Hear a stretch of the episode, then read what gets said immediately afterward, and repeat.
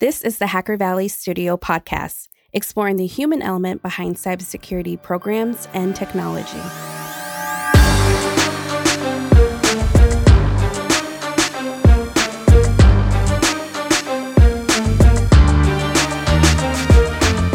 Look, we've all been down the path of integration, normalization, and operationalizing our security data. The common theme is a traditional SIEM can't keep up which is why we say run Panther. Panther normalizes your security data and integrates into your security operations pipeline to provide complete visibility across your environment. Panther is a cloud native security analytics platform built for engineers by engineers. Learn more by visiting runpanther.io. Thank you, Panther, for sponsoring this episode. Welcome back to the Hacker Valley Studio podcast. Have you ever had those moments where you get a question answered before you even know that you had that question? That's exactly what we had this episode. We spoke to Eric Goldman, VP of Product at Panther Labs. And Eric walked us through his experience as a software engineer, as an expert in product, and as a hopeful entrepreneur. The two questions that Eric answered before we even got a chance to ask them were what's the difference between a product and a business? And also, what's the differentiator between a good company and a great company? And surprisingly enough, asking questions is one of Eric's superpowers. There's many more in this episode. Let's jump right into it.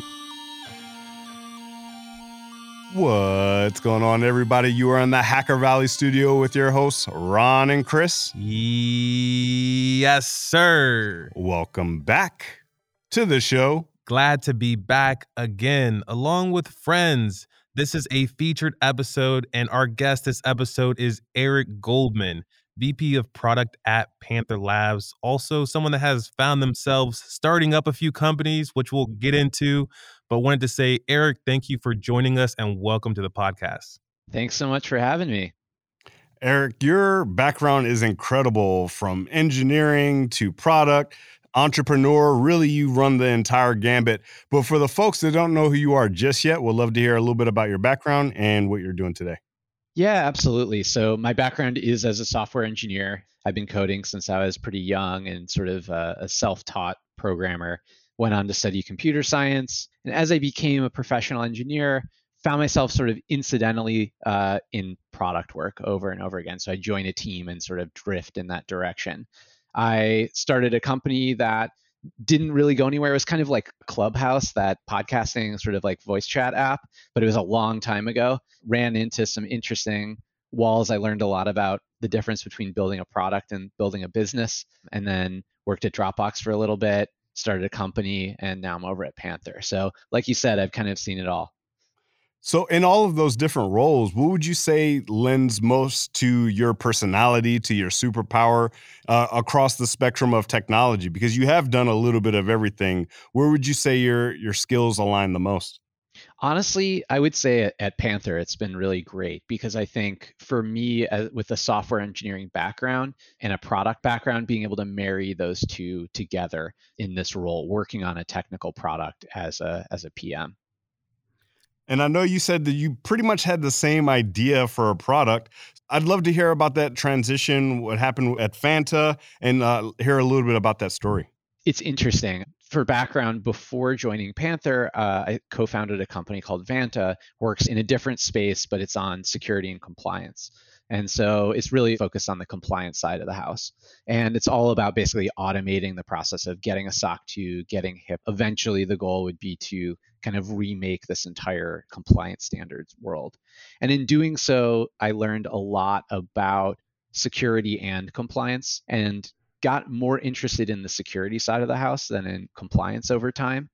Um, and so after I left Vanta, I actually sat down and sort of prototyped a new security product. So one that was kind of looking at that the other side of the coin. And as I was doing that, I started ramping up and learning a lot about security and the security ecosystem because I, I was just so heads down building for compliance for like four years that it wasn't a space I really understood or knew. And as I was doing that, um, I basically bumped into Panther on the internet. Like I saw what it was doing and I read some articles about it and realized, oh, they're doing the same thing that I want to do, but they're doing it much better, which, you know, credit to the team and to Jack. They're all coming in from security backgrounds to build this product. It's like the product they wanted for themselves. So I actually cold emailed Jack and told him, hey, I saw what you're doing. I really like it. Jack is actually one of the first customers at Vanta. So he was probably in our first 10 customers, probably 1,500, 2,000 or so now. Um, and so I knew him and I knew the business a little bit. And we got to talking and realized we both kind of had the same vision for what we wanted to build. That's really awesome that you were able to just send him a cold email and get reconnected. And now you are the VP of product at Panther Labs. Yeah, it's a funny story. And, you know, it shows how small the industry is. Everybody is connected to each other. And, you know, he had a lot of respect for what we were building over at Vanta. And so recognized me as, you know, someone that would be potentially interesting to talk to. And, you know, credit to him as well for just, you know, being flexible and opportunistic and taking its like random LinkedIn message and, uh, and continuing that conversation. Right. And you said something that was triggering to me. And you said there's a difference between building a product and building a business. What did you, what did you mean by that exactly? Can you elaborate on that? Yeah, definitely. It's a place where a lot of folks get stuck and they think about building something that they want or that people want um, and they're not really thinking about the long-term implication of that decision and and what how that translates into a business i mean just as an example take something like MoviePass that's an amazing product, right? You get to watch, especially in like the first iteration, they basically said, you know, you pay whatever it was, like 10 bucks a month. Right. And you get to watch as many movies as you want forever. Yeah. Are like, oh, great. What an, I mean, that is a perfect product. Um, is it a good business? You know, when you actually looked at it, it turned out they were just eating the cost of everybody's movie tickets. So, you know, there is that distinction. And it takes more than just something that people feel like is cool. That's the first product I built when I started a startup, and it made me realize I had step one and I didn't have step two. So, if you thought back to all of your experiences, what would you say is your superpower when it comes to all of this stuff?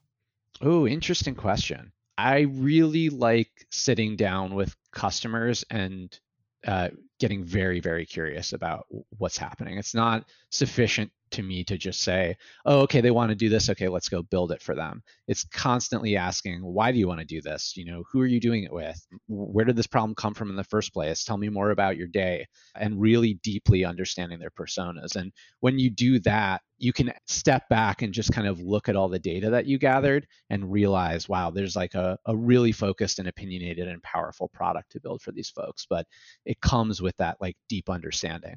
Vanta is a great example. That was a case where I started just talking to folks at, at startups about, uh, you know, I basically said, tell me about your relationship to security.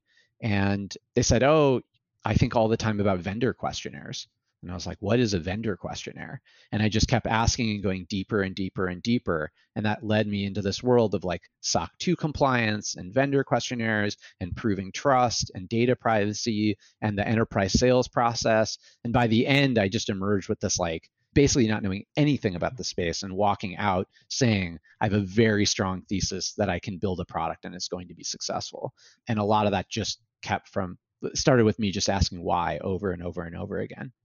We'll probably need to use you with our podcast where we want to run deep down the questions we should be asking ourselves about our, our podcast and our listeners. oh, there you go. I need to improve my uh, my radio voice though. I'm really impressed with that sort of deep bassy tone. It's uh, uh, we'll get there in time. You know, it also sounds like one of your superpowers in general is software engineering, product, and business. I'm sure you found yourself in a good blend being at Panther. They have the ability to write detection as code and you can build Python within the platform. As someone that is high level, you're a VP of product, how do you stay away from tinkering with the code and more of the technical aspects now that you're in the position that you are today? Yeah, it's a great question and it's a lesson that doesn't come intuitively to, you know, most leaders and they'll be the first ones to admit that.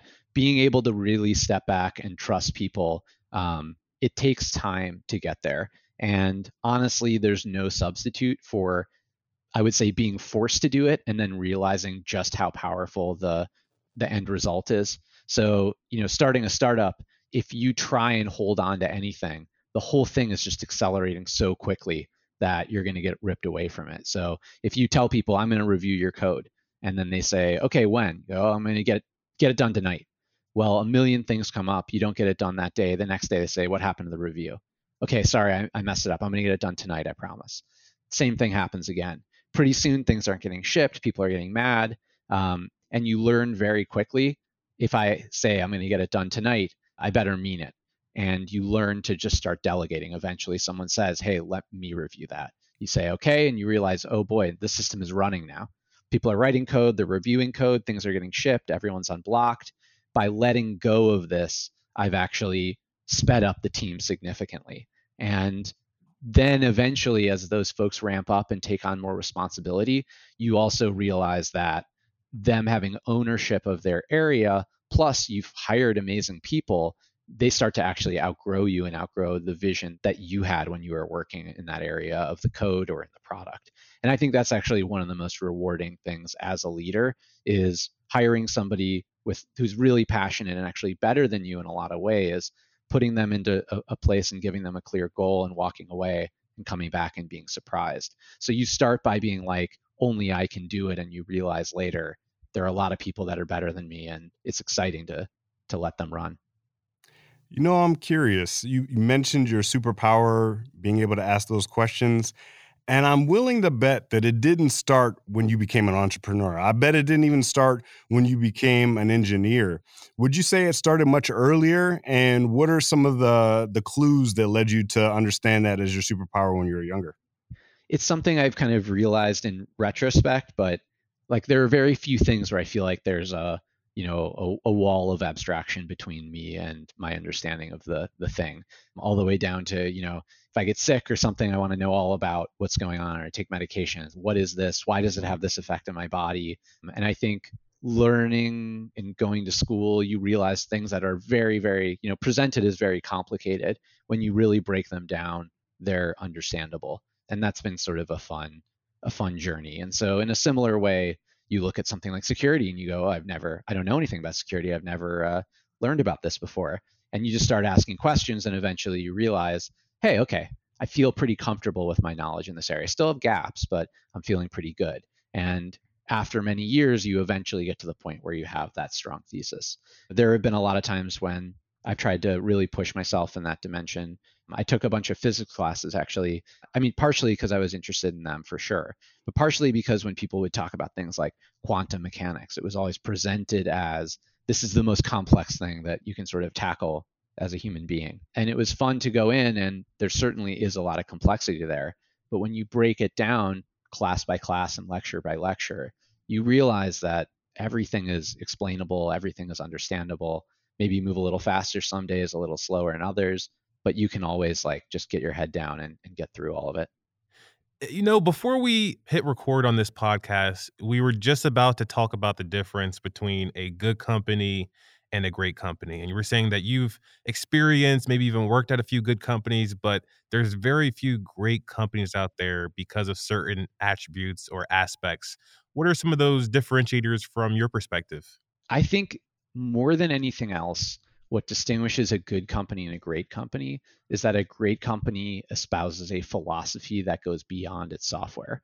And so I, it's a little apocryphal. I tried to look this up because I really like it, but someone once told me that the like root word of technology is basically like a it's like a better way of doing things and it's mm. like it's almost right from when i googled it but i like it so much that i, I sort of re- repeat it and you know thinking about technology as a better way of doing things the software is an enabler of that but i think what's fascinating to me are for example a company like dbt in the data analytics space where they basically say look we believe that data scientists should be working a certain way with certain tools and it's a broader vision of this job and we build the tool that lets them work that way. Or something like Jira, especially back in the day, where they said, look, we believe in the philosophy of agile development, and we're going to build a tool that enables it, but also sort of espouse it and teach people how to do it.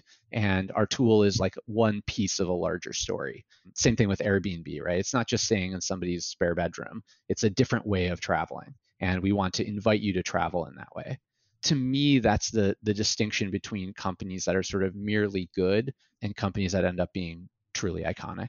I tend to agree with you about the technology bit because a lot of times we think of technology in its most modern stage. We think of computers and software applications, things like that. But technology could also be tools. Like the, the hammer was a technology at some point, making things better, easier, more efficient. What do you think about the future of technology? It seems like we're a runaway locomotive that's continuously changing and evolving where do you think we're headed as a technology world? And what do you think about the cybersecurity of the future? It's a deep question. I think there's a lot of stuff that's things are changing very quickly and not just kind of the first derivative but the second derivative like the the rate of change is also increasing and it's hard to know how that's going to shake out my master's degree was in ai back in 2010 and all the sort of techniques that I learned to do artificial intelligence back then. At this point, I don't think any of them are being used. Um, it's a completely different set of tools that we're using to solve AI problems. And that's happened in basically 11 years, like a full turnover. So now, you know, the work of AI is getting more and more broad. It's hard to really know what the next 10 years of that are going to look like, but it's not overrated or underrated. It's like sort of properly rated or maybe still sort of underrated just how much things are going to change. With respect to cybersecurity, well, there are, I think, a lot of different interesting changes in sort of the short and long term. In the short term, I see security teams becoming more like software engineering teams you know, we were talking about sort of good versus great companies. One of the reasons I love working at Panther is I think it does espouse a very clear philosophy, which is that security analysts should be more like software engineers and should be using the tools and techniques of software engineering and data science to do their jobs. That's controversial or like mildly in that not every team operates that way, but many do and they're very successful. And we think that that's increasing over time. And so our goal is to build tools for them. So that's how I see things shaking out in the in the like short to medium term.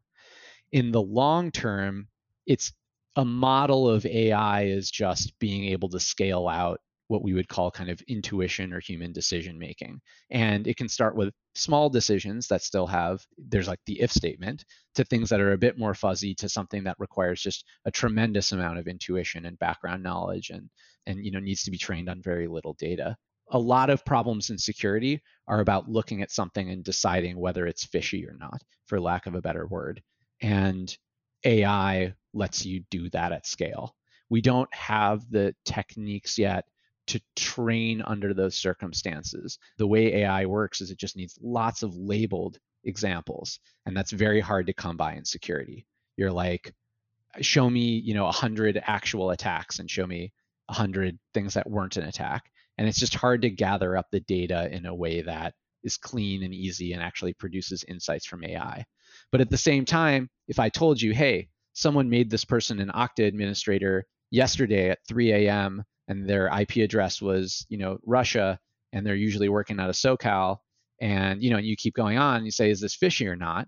You not knowing anything about security would say, yeah, you should probably look into that. That seems weird how did you come to that conclusion when you yourself are not a security expert when you haven't been trained on a million positive and negative examples of an attack? There's just something there and as we kind of learn more about learning and context in the brain and pattern detection eventually the goal is to scale that out. We're a ways away from that but i don't think we're a thousand years away from it. I think in our lifetimes we'll have something pretty interesting and obviously that that changes the game for both attackers and for defenders you just tiptoed by one of the hot buttons at Hacker Valley, but I'm going to go ahead and smash it for you.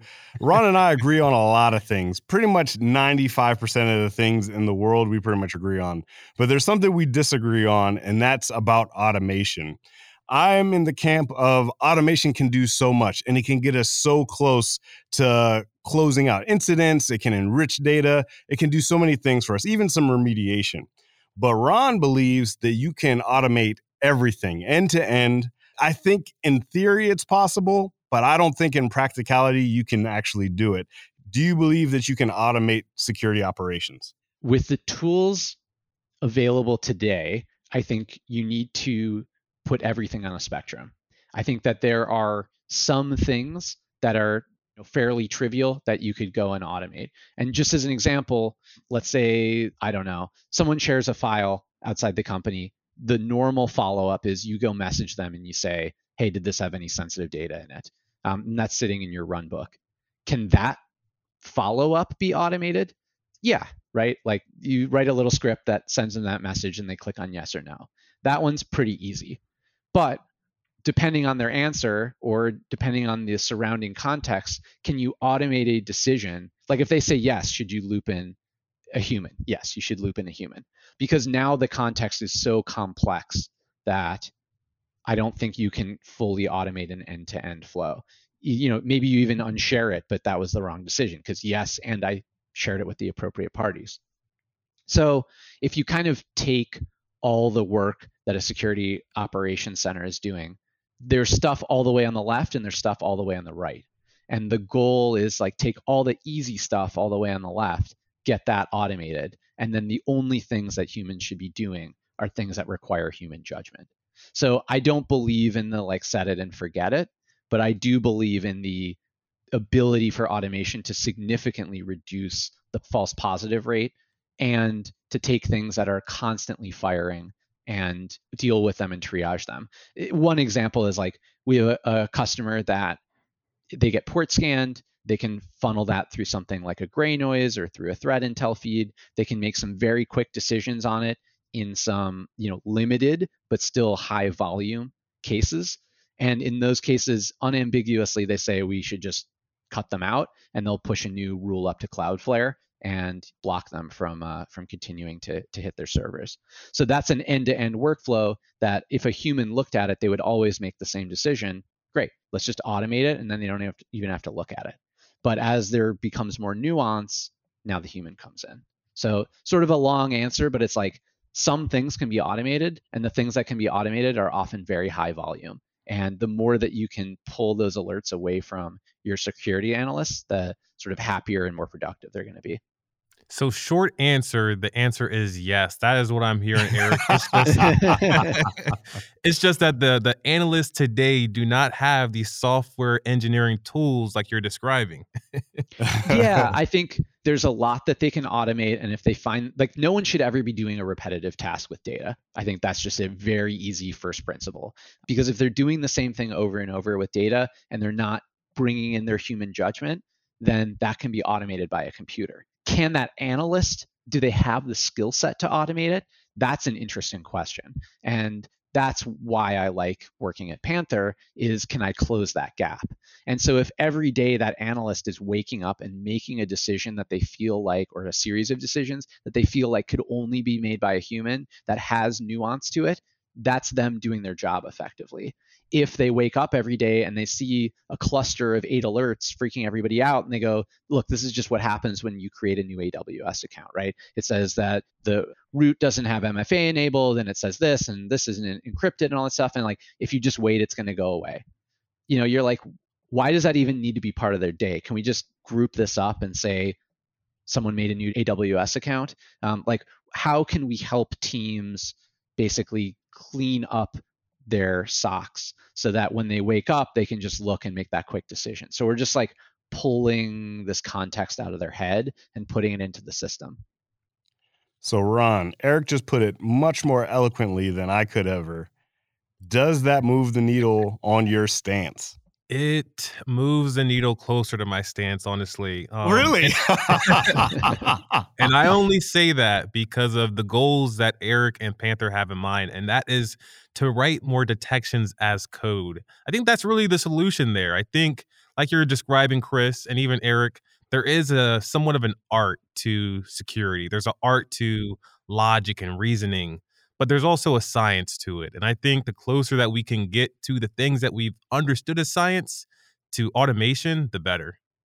Yeah, I 100% agree with that. And the more we can push things out of people's way so they can just make those decisions. Like today, you have to set up Git. You have to, you know, for us, we have this complex processing pipeline that we're able to build on behalf of our users that they don't have to touch at all. Like the zero to one work is so heavy that even just connecting your SOAR tool to your, you know, to Splunk, to this, to that, the more that we can just give people an interface to be able to think like a software engineer without having to have exactly that background, a computer science degree or something equivalent, the more we can give folks tools to create automation that makes sense for them.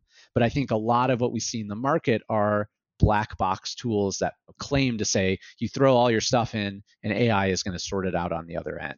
And that's because people are buying what they want to happen but the tools are basically over promising and under delivering. There's no real way around this sort of software engineering problem except to make it easier to do that sort of work. When I think about the world of cybersecurity today, I think about this dance between vendor and practitioner. And I think there's two sides to the coin, and everyone has a responsibility when it comes to bringing about these solutions. So there's someone that's listening that's either a vendor trying to build a product to solve a problem, or there's a practitioner listening that's trying to have a problem solved. And I think it's all about the clarity of the problem statement. What advice would you have for someone that's looking to clarify that problem statement and really get to the meat of the matter of what they need to operate better in their environment? A lot of it is is understanding what makes their company unique. If you work at a at a crypto exchange or something like that, you're thinking how do people get into the wallets, right? If they get into the wallets, then our business is done.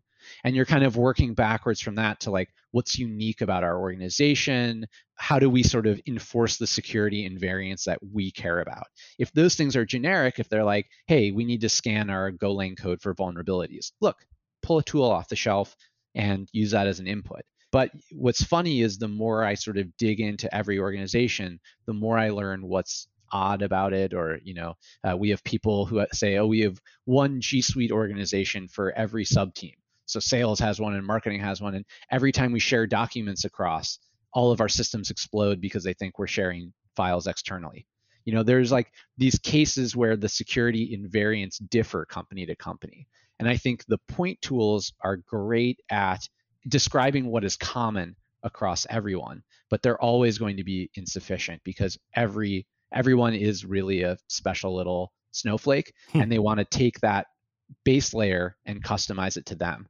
So as like a practitioner is doing that evaluation, I think what's interesting is saying, uh, okay, we we do our base layer, like we know where we're just like everybody else, but what are the few weird things about us, and what does that imply about our security program? Eric, it's been a pleasure to sit down and have a chat with you. For the folks that want to stay up to date with all the things that you have going on and all the great things at Panther Labs, what are the best ways that people can do that?